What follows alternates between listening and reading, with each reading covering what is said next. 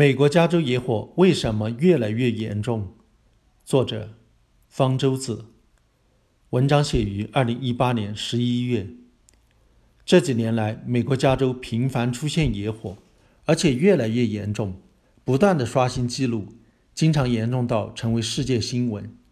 这段时间，加州就有2场严重的野火，一场是北加州天堂镇的野火，它已经成了加州历史上损失最严重的火灾。有1万多座建筑被烧毁，至少70多人死亡，还有300多人失踪。另一场是南加州马里布的野火，虽然没有天堂镇野火那么严重，但是那里是好莱坞明星聚集的地方，好几位明星的豪宅都被烧毁了，所以也很引人注意。这次加州野火还引起了川普总统的注意，他发推特批评说，加州野火之所以这么严重，都是因为加州对森林管理不善，再不改正，联邦政府就不给资助了。其实加州的森林大部分都属于联邦政府所有，是联邦政府在管理，即使管理不善，也是联邦政府部门的问题，怪不到加州头上。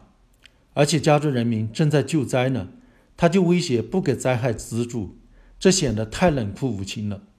也许为了挽回一下形象，表示他还是关心加州人民的死活的，川普总统去受灾最严重的天堂镇视察灾情了。视察时发布重要指示，说野火严重的原因是因为森林里落叶太多了，如果发动大家清扫落叶，就可以防止野火，并说这个办法是芬兰总统告诉他的。芬兰总统赶快出来撇清自己，说他从来就没有给川普出过靠清扫落叶防止野火的馊主意。芬兰人民则很配合，纷纷在网上晒出自己用耙子清扫落叶的照片，向加州人民示范怎么清扫落叶，让美国再次爬起来。其实即使芬兰有什么防止森林火灾的经验，也很难被加州借鉴，因为两地的气候条件很不同。芬兰地处北极圈，气候比加州冷多了，芬兰的降水量是加州的10几20倍。芬兰森林里主要是不容易燃烧的松树、杉树和桦树，而加州森林植被很多是非常容易燃烧的树种，而且芬兰也没有加州特有的桑塔安娜风。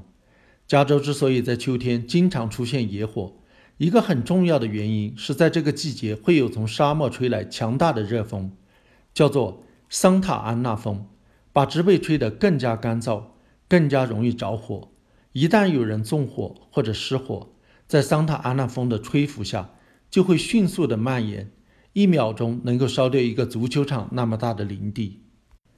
把加州野火归咎于森林落叶多，然后想靠发动群众清扫落叶，这是只有川普这样的稳定的天才，非常大的大脑才能想出来的，一般人稍微想一下就知道不可能。森林落叶当然会助燃，但是只要有森林就有落叶，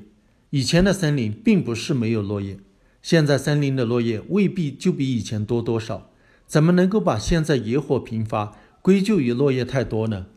即使落叶是野火的罪魁祸首，那么大面积的森林的落叶又怎么清扫呢？又不是像扫院子、马路那么简单。何况加州林地很多是密集的灌木丛，人根本进不去，更不要说清扫落叶了。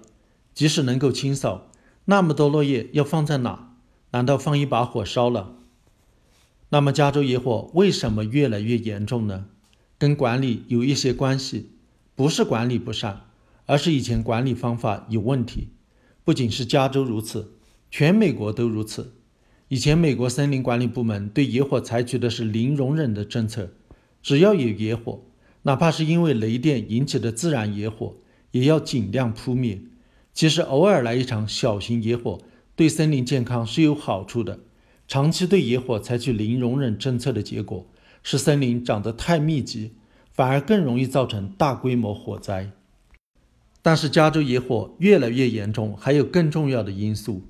一个因素是全球气候变暖，加州的平均气温比几十年前高了大约1到2摄氏度，听上去似乎不是很多，但是这是平均气温，也就是说，在某些地区、某个时期，气温要比以前高得多。气候变暖会带来更长久的干旱，会让植被更干燥，也就更容易着火。另一个因素是加州人口越来越多，房子需求也越来越大，而且加州人民喜欢亲近大自然，越来越多的房子建在了与林地接壤的地方，很容易失火。一旦火烧起来，受影响的房子和人就很多，损失也就很严重。即使加州是全世界最发达的地区，对这两个问题也都是难以解决的，所以加州的野火在短时间内就会越来越严重。野火已经成为了加州生活中不可分离的一部分。